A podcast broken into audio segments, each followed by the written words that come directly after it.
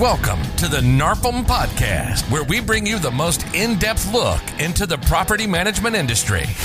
We discuss hot topics with property managers, vendors, and those that support the property management industry. The National Association of Residential Property Managers is the recognized leader in property management. Our host is Pete Neubig, co founder of Empire Industries Property Management and co founder and CEO of VPM Solutions, where property management meets global talent. The views and opinions expressed in this podcast are that of the host and are not necessarily those of NARPM. Now, here's your host, Pete Neubig. Welcome to the NARPM podcast. We've got a pretty interesting show here today. It's a little kind of unique show. We're going to have Trish and Amber Ferrier from First Class Realty on. Trish started First Class with her husband Rob, and they've owned it for, for many years. And Amber is her daughter, and Amber is now working in the business. And now they're working towards Amber and her sister Ashley and her brother Rob that are going to take over the business at, at some point. So we're talking like legacy businesses today and, and literally gain, you know, get some knowledge about how that, that looks, what that looks like and, and how to set that up. So if you are in a legacy business or you're thinking about bringing your kids into the business, this is the, the right show for you. So Trish is the president and broker of First Class Realty, first woman to earn an MPM in Houston. Our firm also holds the CRMC, so Trish is all in on NARPM. She, ser- she served as the Houston chapter president and ambassador for the Central region, and Trish has owned a bunch of properties, investment properties. So I'm really looking forward to uh, having this conversation with Trish and Amber. I think it's going to be uh, an interesting conversation. But before we get to them, let's get to the hot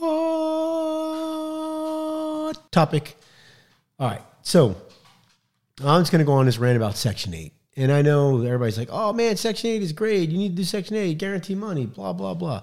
So, me personally, I tried it uh, years ago and now I hate it. And I'm like that old man, get off my lawn. And I hate everything about Section 8. I'm never going to get another try. And I don't need to anymore because I don't own a PM firm anymore. But personally, I just hate anything the government, government gets involved in.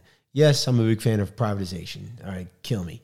But the government, they mess everything up. And the Section 8 program is a great program that was meant to be a great program. And then, of course, they get the government involved and they just, you know, red tape the program to death. And so, what do I mean by that? Well, you ever try to get in touch with anybody from, from the Section 8 office? And it's just like it's impossible to get anything done. They they they don't operate at the same level as we do with our businesses. So to get a property even listed or to get people approved or to get the inspection done, it's just a long list of of of try like just sending emails. Like you almost have to like literally go to the office sometimes. I had to do this multiple times just to get the, the you know the next piece of the red tape removed, so to speak. So uh, and then of course you know they they hire people that just you know are literally the worst and they never want to do their job. They want to, you know, they they never want to go above and beyond. And and I know I'm I'm painting a broad brush here, but you you get the uh, you know, think of the DMV employee, right? They now when they if they ever left the DMV, they went to Section Eight basically. On top of that, I hated dealing with the inspections, right? Let's be honest. The houses that we're we want the Section Eight people in are not our Class A top of the line houses. There are Class C or Class D properties that we're trying to get you know people good clean houses that are functional but they're not you know they're not the, taj mahal here right? And so what would happen is section 8 would finally after weeks and weeks uh, they would finally send an inspector and then the inspector would fail the house right? So they have like this they have a checklist. I think they make up their own by the way. So nothing is structured. Nothing uh, is like they don't use the same checklist over and over. And so he might fail the house because, I mean, I literally failed the house because there was a there was not a tack strip on the rug. Like literally, they fail things like I live in my house, but it's not good enough for these Section Eight folks, which is which which just drove me nuts. But that's okay. So I put a tack strip down. Of course, I can't do it right there when he's there. They won't allow that. So I want to have my maintenance guy with me. Say, hey, point out the four things. I'll fix them right there, and you can pass it. Nope, not allowed to do that again, like I, I can't streamline stuff. So then the guy fails. He, he might mark four things. Okay, great. So I knock him out like later that day or next day. And then I have to wait another week or so to get another inspection to come out. Do you think it's the same guy they send out? Nope, it's somebody different. Do you think that that guy is looking at the ins- same inspection sheet that the first guy looked at? Nope. What this guy does is he has his he gets a blank sheet, doesn't even look at what the inspector looked at last week, and he goes around the house and now he finds two or three different things. Same now I got to do the same thing. And this could go on literally for weeks and weeks at a time. And so I, I just it just drove me absolutely nuts. So I just operate at a different speed than, than Section 8. But what really got me was, well, before I get into that, what I another thing was like when when they would do their annual inspections and there was a maintenance issue, they would then and let's say the maintenance issue was a resident responsibility. Well, I'll give you an example. Uh, one time I had a resident, the, the one of the windows cracked. Well, it's not the landlord responsibility; it's the resident responsibility per Section Eight here in Houston. But the Section 8 people don't even have enough money to pay their rent. Where are they going to get money to pay for a, a window? So that what does that become? It becomes the owner's responsibility. It becomes our responsibility as the property management company, right? And then we could try to bill back the resident. So you know, so then if you take a hard stand on, say this is the resident, they have to fix this. Well, now what happens is, you know, they come in, they inspect it again. The resident never fixed it, and then what they do is they will then they'll go back in time right? So like let's say this happened in June, they will go and they will remove they'll pull the money that they paid you from July's payment. They'll they'll take the money from June. And they won't pay you July. And so now what happens is imagine we were managing a bunch of properties. We had a whole, we had a bunch of Section Eight properties, and Section Eight would send us uh, uh money, right? They would they would ACH us money or, or send us, yeah, they would ACH us money, right? And then one day it's like, wait, we didn't get all the money and then we realized that they they actually took money out from the from the previous month for a couple of properties. Now what happens is my my my other properties that were not in abatement were short. We can't pay them because they pulled the money out from the last month or two months, and they can do this. And and I already paid the owner that money for June, so now I have to like you know float the money so to speak. It just and then, makes your accounting people go crazy. So uh, I just it, it just was not worth the amount of effort and time. So if you decide that you're going to work with Section 8, then I would make sure that there is an extra fee to charge to set it up. And then I would also charge a higher monthly rate to manage because it's going to cost your team a lot more. If you think calling the water company to turn on and turn off water is a pain in the butt, try reaching Section 8 and try dealing with those fools. We'll be right back after these commercial breaks and meet with uh, Trish and Amber Ferrier. We'll be right back. Scaling your business means juggling many moving parts, leaving you wondering how to manage it all. How can you keep your eye on growth and streamline your operations?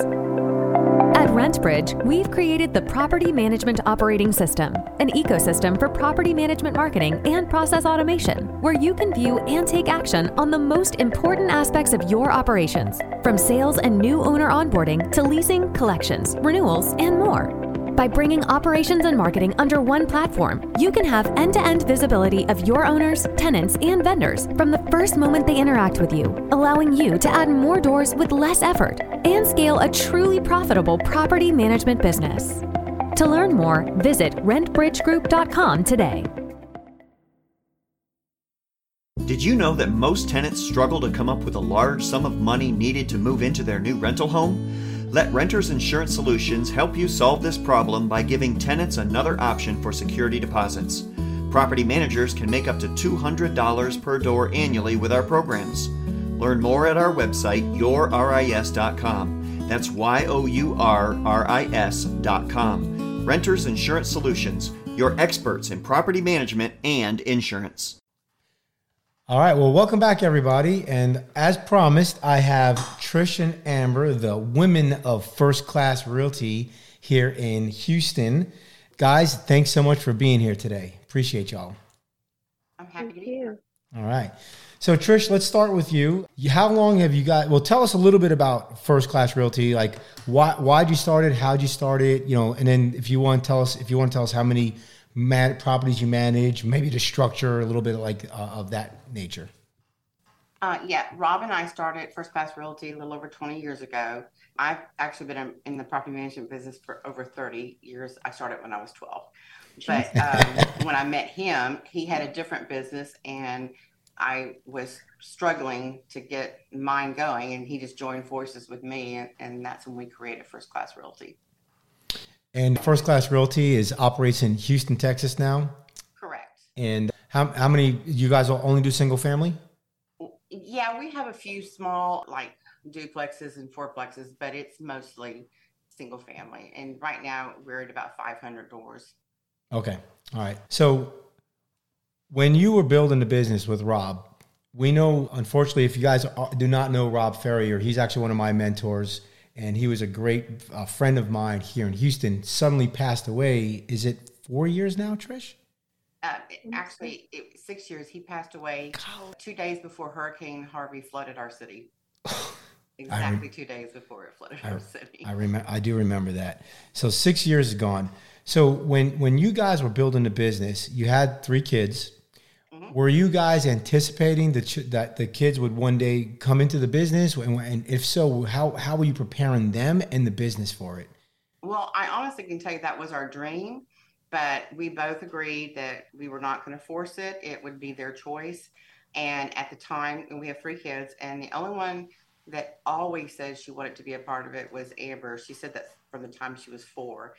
But uh, uh then we were really surprised when our oldest daughter was in college and she decided she wanted to join our business.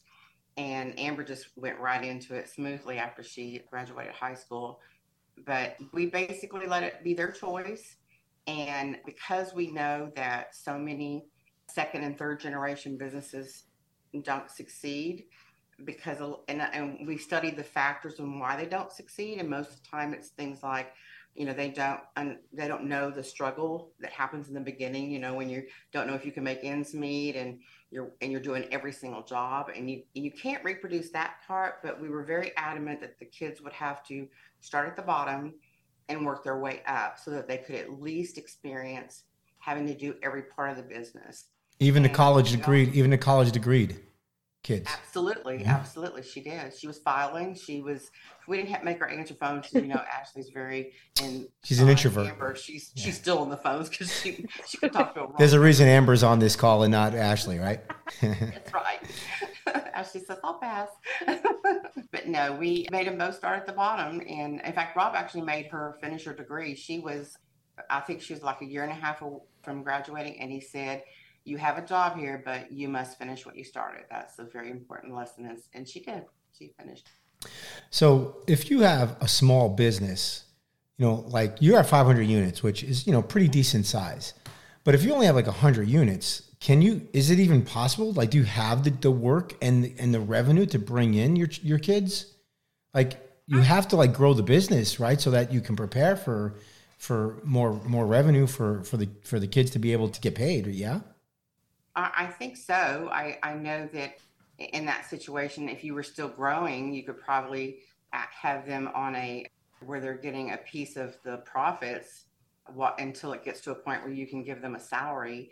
But I know it, it, it would be difficult, I would think, because right now I have a staff of six, seven actually, but I, I can't imagine when we were 100 doors if I would have been able to bring them in and put them on a salary as well.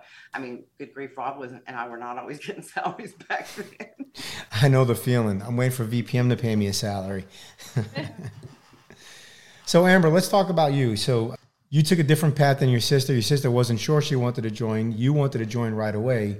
Why do you think most kids don't want to join their their their parents' business? And and why did you want to join? Like, what did you see either in the business or in the industry that that just attracted you?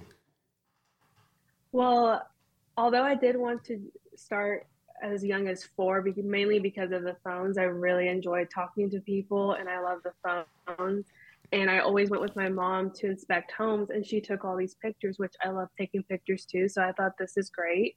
But actually, when I was a freshman in high school, I thought I wanted to be a lawyer because I was so good at debate. And I thought, okay, this is great. And then my father, you know, was very honest with me. He said six years of college. And I said, no, it's okay. I'll just go back to real estate because I was not the best at school at all. But I really was also attracted to the like that you actually need to network to do well in this business. And although I don't feel like I provide like a lot of number knowledge. I'm not really the best at math, but I'm very good at talking to people. And so when my mom said that that was actually something that this company could really use, especially after losing my dad, I thought there's just no, it's a no brainer. I'm, I'm meant to talk to people and I love the real estate industry, property management. So it was a no deal once I graduated high school to just go straight in.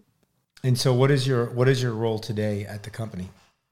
Currently I'm the maintenance manager. So I do communicate between the owner and the vendor and the tenant and kind of mellowing out, you know, customer problems, things like that. But I also have been dabbling into the marketing side of things. Um, I recently got my license, so I'm very much in la la land trying to figure out the social media game and um, all the new AI technology and all that good stuff. So I'm kind of juggling both. Now, Trish, when you, you own the management company, when the kids joined, did you give them ownership? Like, how, how did how did the structure, the legal structure, work on that side not, of things? Not at first. Uh, okay. Just like with them having to work their way up, they're also working into ownership piece of the company because I do think it's important to not just give things over. You have to to earn what you have, and so that's basically we are a sub S corporation and as they put their time in, then they get a little piece of the company until someday when they'll have the whole enchilada. But at this point, you know, when I'm 90 and I decide to retire, then I will let them have everything. so the way the sub S works is, and I'm I'm not an attorney here, but do they do they just get a percent, a smaller percentage, or do they get more shares? Is that is that the way it works? Yeah, got it. A, a, uh, you know, some small shares, and and we just started that too because I really wanted to make sure on the tax ramifications, but also, to, you know, for them to be mm-hmm. really sure this is the direction that they want to go to. I'm very, very lucky that Amber and Ashley are opposites in personality. They're very different people, but it works out great because by Amber loves to talk. She's so soothing in talking to people when they're, they, you know, they're irate. Ashley, on the other hand, is a very quiet person, but she's very detail oriented. She keeps mm-hmm. up with numbers, does bookkeeping and stuff like that. And they do complement each other. So I, I was very lucky in that area because I know that always is not the case when siblings work together, but they work very well together because when you know, Amber doesn't want to keep up with the details. She hands that to Ashley. Ashley doesn't want to talk to people. She hands that over to Amber. So it works out really well. And Amber, were you worried that you would not be able to work with your sister? Did you guys get along when you were growing up? And because typical teenage girls, they typically, you know, hate each other. They hate their mom. They hate the world. They hate everybody. From what I understand, from what I can see from the outside in, when I when I have my friends with teenage girls, I don't have any. But uh, I was definitely worried about it because we are we bunk do bunk a lot and that is normal when you work with family. Even my mom and I, my mom and I's personalities can be very similar in that we rub things off really easily. But even my mom and I will bunk heads. So it was only natural that it was going to happen between Ashley and I. But I will say over time, we, I guess, learn how to like coexist if we don't we're not wanting to talk to each other. I know when we're mad when we're emailing communicating instead of going to each other's office. So i know that okay i shouldn't go back there and make a joke. I should probably just stay in my seat and put a bubble in my mouth. So we'll email correspond then but it was trickier in the beginning because i was very immature. But i think as you grow up and you realize like okay you're kind of an adult now act like it then unfortunately you learn how to just deal with staying out of, off of yeah. people's toes. I will tell you, one, she has grown so much. Uh, it's amazing. But one thing that Rob and I even had to learn when we worked together was when we walked through the front door of the office, we're business partners, not husband and wife. And I mean, we could have a fight at the breakfast table, but no one would know it when we were working in the office because we would just put that aside. And that is the one lesson that I have had to train the girls that you're not sisters in this office, you are coworkers, and I'm not mom, I'm your boss. And so mm-hmm. having to take that emotion out no matter what's going on. Easy um, to say, hard to do though, yeah? It's very hard. Yeah. And that's why I'm saying she's this is a process and she's gotten so good at it lately. I mean, she's really grown. I still go back in her office and cry if I need to, but like you can't do that with a regular boss. But I mean, if I'm upset with her because you know she hurt my feelings because of a business decision, you do have to just kind of be like, okay, it's what's best for the business, right? We had a mantra right. at Empire: what's best for the business, not what's best for Pete or what's best for Steve. It's what's best right. for the business, right?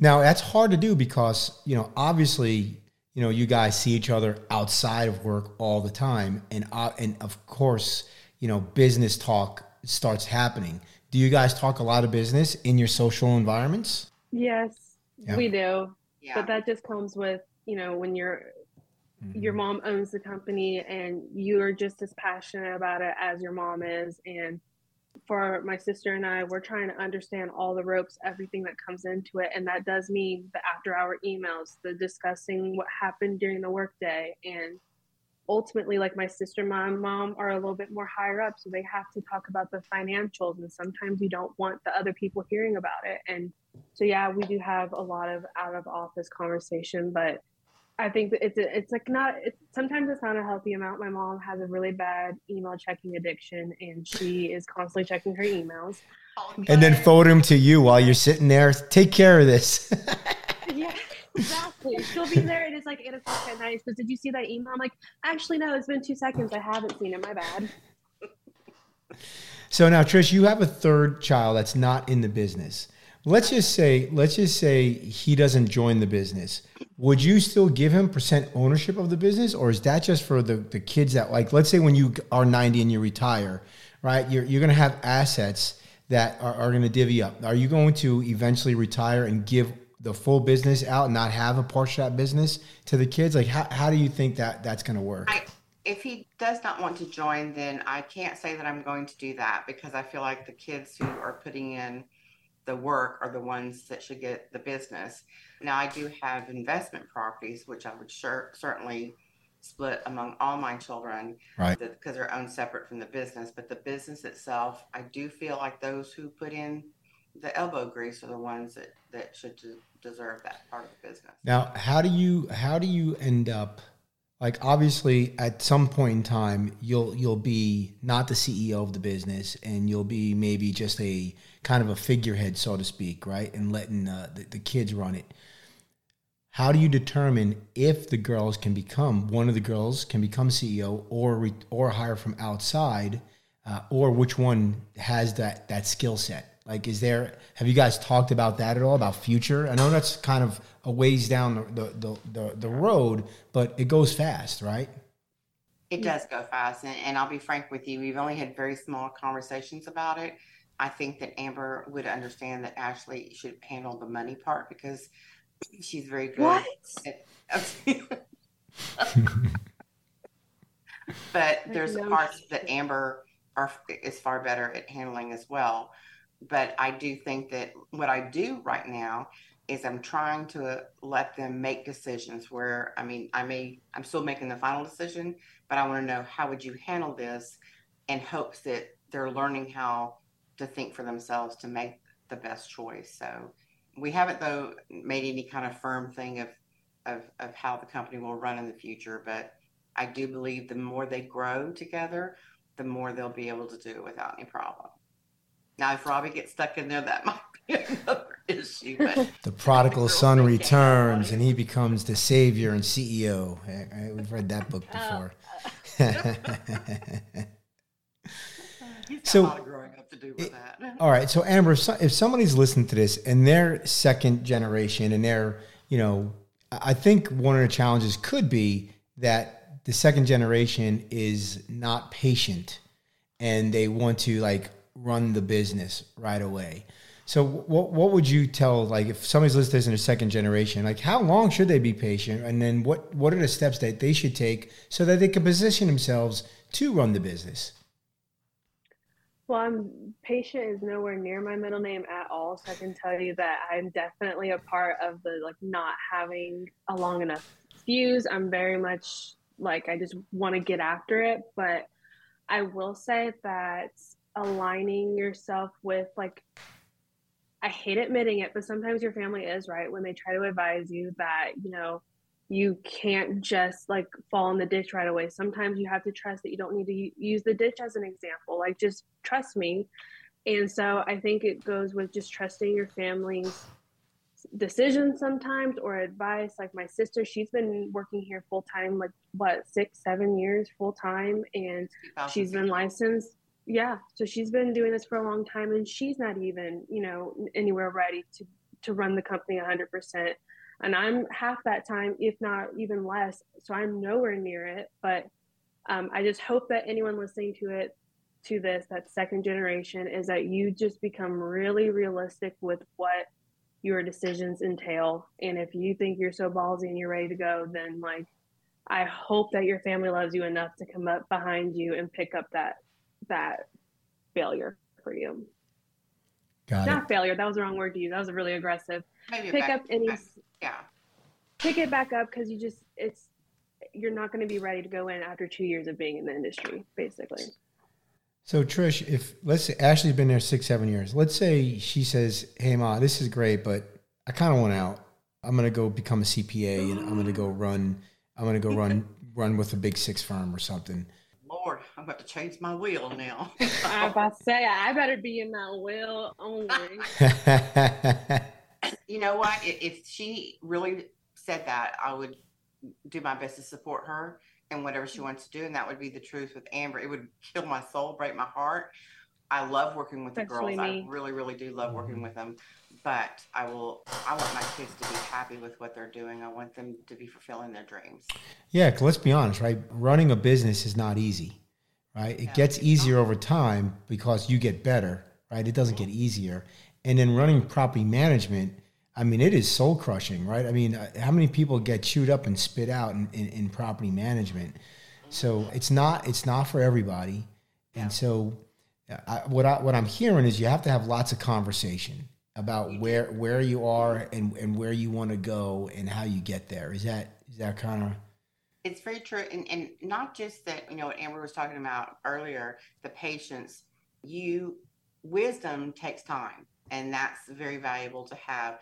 But I will tell you, even one of those things I struggled with when the girls started was I'm got thicker skin. I'm used to tenants and owners yelling at me. The minute they did it with one of the girls, I was, you know, you you try to be not mom, but your mama bear instinct goes in. And I will tell you that we had a very funny time when Amber was getting chewed to pieces by this tenant, and I'm ready.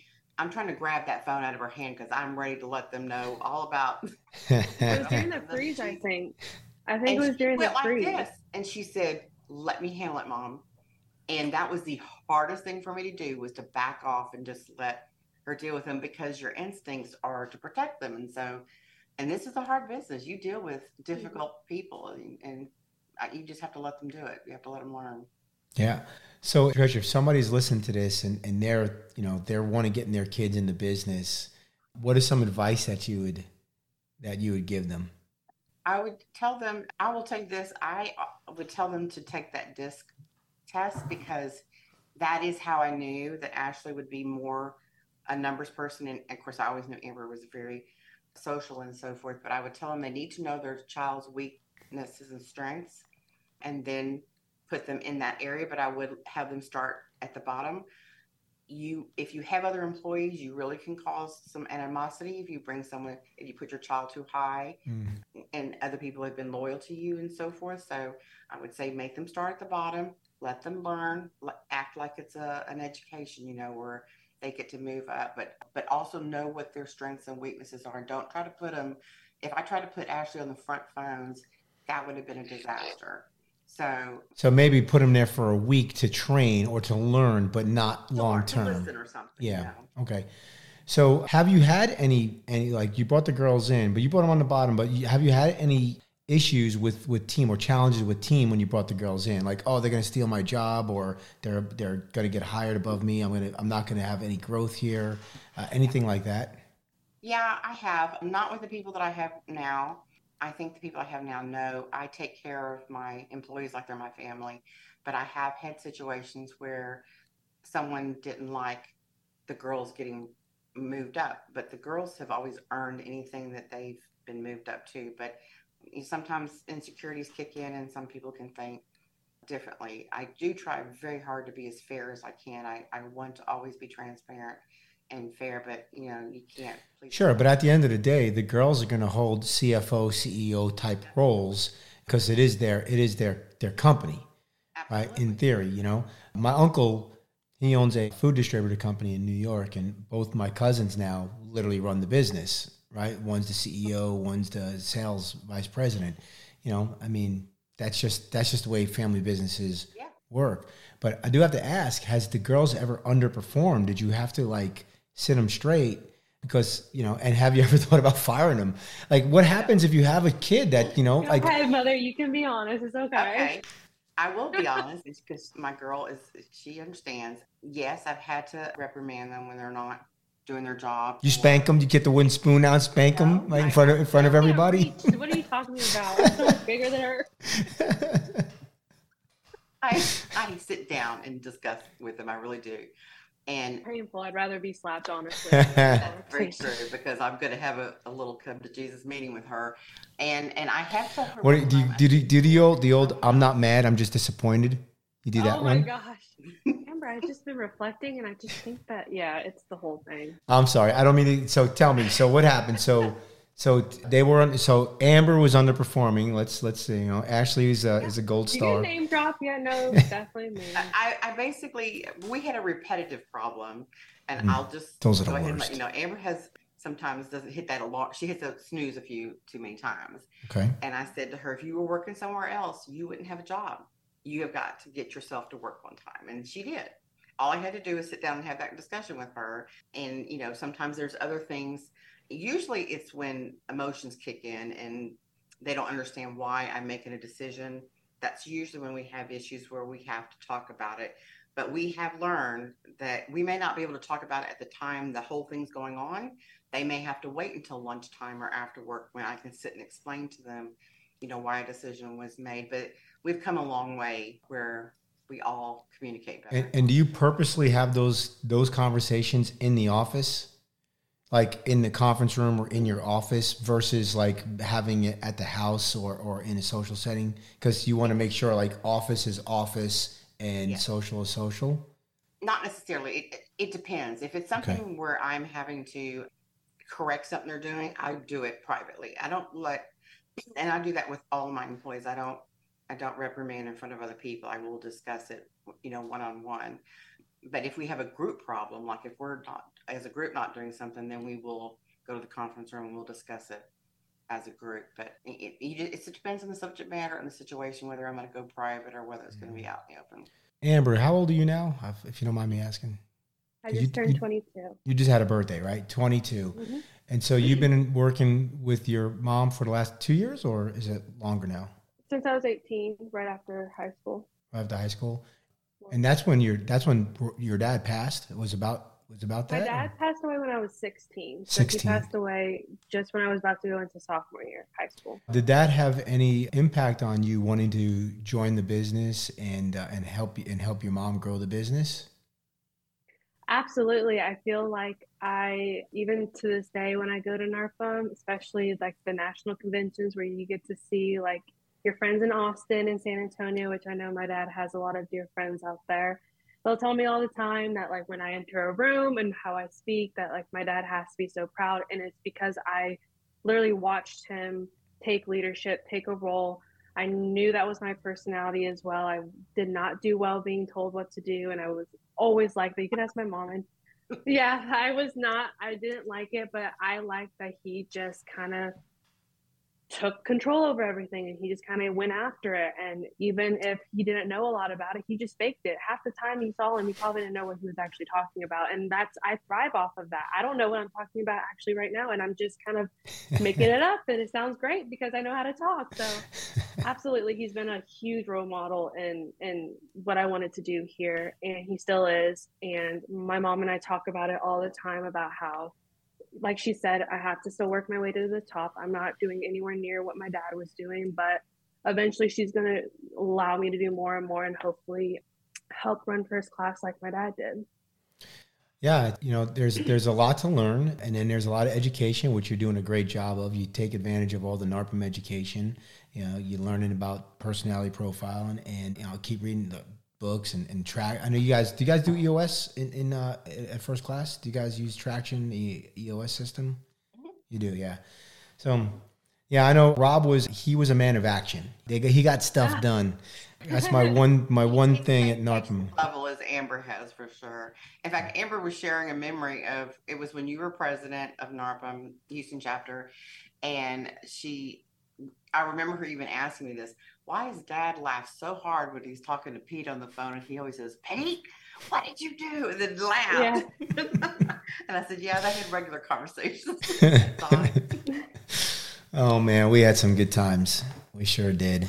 Man, just a man that I admired so much and, and helped me out so much. Like I used to call him all the time. Him and Mike Mengden. Mike, shout out to you if you're one of yeah. the if you're one of the four people that download our, our podcast. So reach out to, to Mike.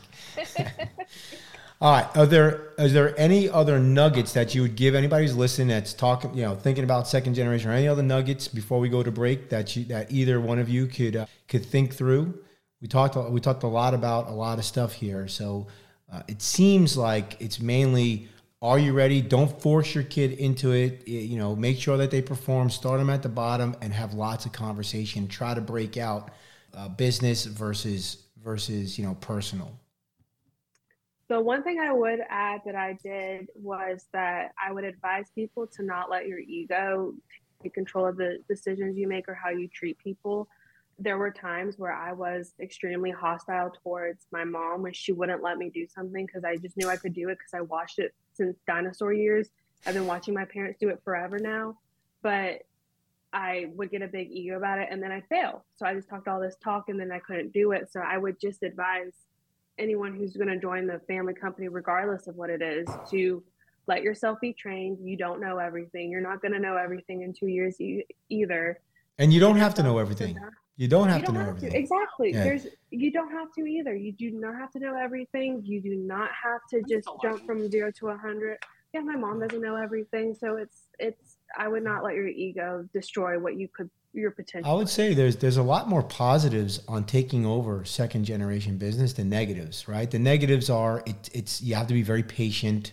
Sometimes you have the uh, what do they call it, powdered butt syndrome, where you, your your your your parents won't give you the big deal because they you know they they, they raised you, right? So you have to get, kind of get over that.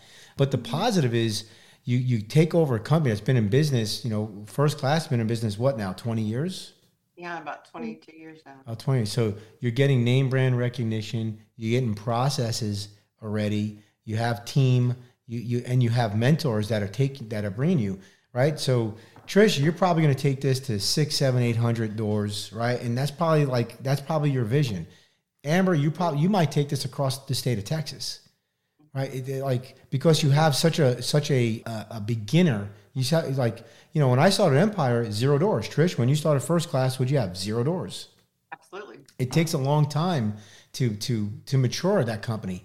I know it, it took me over seven years just to start getting where we were like getting our, our our marketing and our sales and our processes all in order and learning how to like hire the right team. Mm-hmm. And you you're you get you're going to get all of that and then some. And then when when Trish, when you decide to step down or take a lesser role, you still have that confidant and that person to to mentor you. So I think there's lots of positives, but there are some negatives. If you're not patient and you have a big ego, can can you can abruptly leave the business, right? Un- unfortunately. Also, so. another negative is if you don't join NARPM, then you don't have the extended family because I can tell you right now that we, especially after losing my dad, there were tons of people who my mom could call that were there for her. You were there for her. Mike was there for her. Paula, Elias, like all of our local members, but even like Austin members, San Antonio members, like all came mm-hmm. together to help. And so I think that another positive is, especially with the property management industry, is joining NARPM and joining it on whatever level you're comfortable with. Because now I know that whoever's going to join NARPM from now until I'm done with this, I now have those contacts. I now have those friendships. And I watched my mom do it. Don't be scared to ask for help. Gosh. And so, yeah, it's, um, it sucks if you don't be in, if you're not in yeah. Did you know? I, I heard a stat. I don't know how true it is. They said the stat is that the average property manager is 52 years old. That's that's the stat I heard. Yeah, that's the stat I heard. And if you ever go to a NARP a NARPM broker owner, you would think that that's that's young.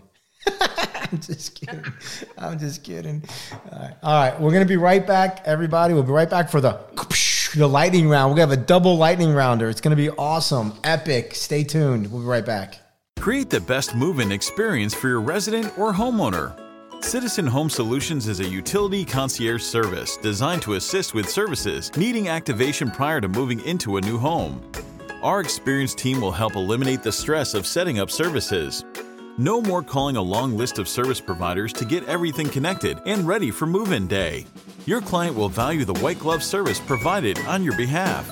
True, Citizen Home Solutions assist with utilities, but more importantly, we create an experience that your client will appreciate and love.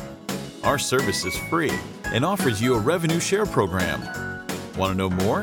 Visit pmcpartner.com. Have you ever considered hiring a property management virtual assistant but didn't know where to start? Or have you tried hiring a virtual assistant but you weren't satisfied with the number of qualified applicants? If so, VPM Solutions is here to help. VPM is the world's first virtual talent marketplace dedicated specifically to property management and real estate. We have thousands of talented virtual assistants ready to work for you, including assistants for accounting, leasing, maintenance coordination, rent collections, and much more. With VPM, you can post jobs, screen candidates, hire and pay your virtual assistants, all from within our state of the art platform. VPM is the easy button for hiring and managing your virtual team. And the best part VPM Solutions is 100% free to employers. That's right, free. No placement fees, no employer markups, and no hidden charges. With VPM, property managers get the talent they need while reducing costs and improving customer service. Visit VPMSolutions.com and create your free account today. Pest Share, a pest control amenity for your resident benefits program, starting at just $5 per door. You can give your residents the pest control coverage they need. Pest Share will even pay for the expensive infestations like bedbugs and cockroaches and the debate over who pays for pest control, while Pest Share turns an expense into added revenue. For more information, check out their website at pestshare.com forward slash property managers. All right, welcome back, everybody. All right, are you guys ready for the lightning round? Did you like my sound effects? That's that's the lightning. All right. All right, we're gonna put you, Amber. We're gonna put you on the on the clock. You ready for the lightning Why round? I have to go first? Because you're the one who says you're outgoing, right? You're the one who's outgoing. Okay. So, all right, what what PM software do you use? Mm-hmm. All right. Maybe I should have started with Trish. Maybe this was a bad yeah. idea. Just kidding. well, we use other software too, but our main one is Rent Manager. All She's right. probably thinking about Rent Manager and Property Meld. Rent Manager and Property Meld. Nice. What is your current organizational structure? Trish, I'll let you answer this one, I guess. Yeah. Departmental. Oh. Departmental. Okay. Do you use virtual assistants? Yes. All right. Do you have BDMs or salespeople? Dedicated salespeople? Not right now, no. I'm the BDM. All right. That was one piece that Rob did really well, did wasn't it? He did. He was yeah. amazing. All right. Trish, what is one piece of advice you'd give someone just starting out in the PM business? screen your owners as well as you screen tenants. And that's the hardest lesson that I've, I still struggle with sometimes but a bad owner is will suck the life out of you. So screen your owners as well as you do your tenants. Amber, same question. What is one piece of advice you'd give someone just starting out in the PM business? Since you're just starting guess out in the what I- PM business. I guess what I said before break, just not, don't get a big ego in it and learn absolutely everything you can. Does pineapple belong on pizza? Absolutely not. I knew I liked you guys. Trish, what was your first job? I worked at Wendy's. Did you really? I Back when. Jesus was born, Oh, heck up. Amber, what is your ideal vacation? I don't. I'm not a big vacation person, so I guess just anywhere Trish, what's your ideal that's not local. Um, I like anything on a beach. I, Beach. I used to do a lot of cruising. I haven't done that in a long time, but I love, I love a beach. Like Cayman Islands is my one of my favorite places to go. Nice. Amber, what is something most people don't know about you? May come as a shock, but I'm not really scared of the camera. He said something that people wouldn't know about. yeah, something that people don't know about you. Ham. I know. The I, ham. I am scared of the dark. That's true. All right. Trish, what book are you currently reading, or what is one that has impacted your business or life? I just finished five dysfunctional Of a team? teams. Yeah. Patrick I Lencioni? it. I thought it was really good. I wouldn't say that's the most influential. Believe it or not, when Rob and I were courting way back in the boonies, his most influential book was How to Think and Grow Rich. Think and Grow Rich. And Napoleon I tried to read it back then and I was like, this is the most boring book. I did not get it. And then a few years ago, I found his book and I reread it and the light bulb went off and I went, oh my gosh, I get it now. It's about controlling how you think, not, you know, what mm. I took it as when I read it the first time. So I think I understand now what an amazing book that is, but I, I have to You know, tell you, I had to read it twice. I think I need to reread that one. It's been it's been a minute since I read that one. Yeah. it's been a minute. Amber, what Disney character do you most associate with? Goodness, I don't know. Probably whoever didn't listen. I don't know. Well, I would say Mulan. Mulan. Probably the red hair girl that went against her family. What was uh-huh. that Oh. one? Brave. The princess in Brave. Okay. Meredith. Oh, thank you. Gosh. I'm like, you're like two years away from Disney. Like you just you just graduated from Disney. I thought you would know all of the characters by now. Trish, what's I was one? wondering why you didn't ask me about a book. I was like, I read sometimes. I didn't. I don't want to hear about a comic book. Trish, what is your one challenge? You're, what? Trish, what is one challenge you're facing in your business? Oh gosh, I'll confess, it's training. I'm lousy at training and I, I need to learn how to train better. All right, Amber, do you prefer dogs or cats? I have both. I can't favorite a child. Trish, I know your answer. What is it? Dogs or cats? Dogs. Yeah, Got my dog three little person. shepherds. I'm a dog person. All right. Well, guys, appreciate the time here. If uh, if somebody downloads this and they want to talk to you guys about, you know, hey, how do I how do I get my kids involved or how do I do this? How can they reach you guys? Trish, how can they reach you? They can call us at 281-807-4700 or they can go to firstclassmgt.com and email us. But yeah, we're we're available to help any way we can for any NARPM members. Yeah, and I know you guys give back to NARPM all the time, and we appreciate you in the Houston chapter for sure. And of course, you guys do stuff nationally as well. If you want to join NARPM, if you are downloading this and you're not a NARPM member and you're on the fence, please go to NARPM, N-A-R-P-M dot O-R-G or call them at 800 782 3452. And if you want to grow up and be like Trish one day and have virtual assistants, please give us a try at vpmsolutions.com. We have over 25,000 profiles built on the site now, and we have, I think we just added some more training as of this recording, and we got KPI training coming out this week, and we're recording this in July. All right, everybody, thank you guys so much for being here today. This has been a production of the National Association of Residential Property Managers, the recognized leader in property management, along with your host, Pete Neubig, CEO of VPM Solutions, where property management meets global talent. The views and opinions expressed in this podcast are that of the host and are not necessarily those of NARPM. If you have a hot topic you'd like discussed on the podcast, please email us at radio at narpm.org.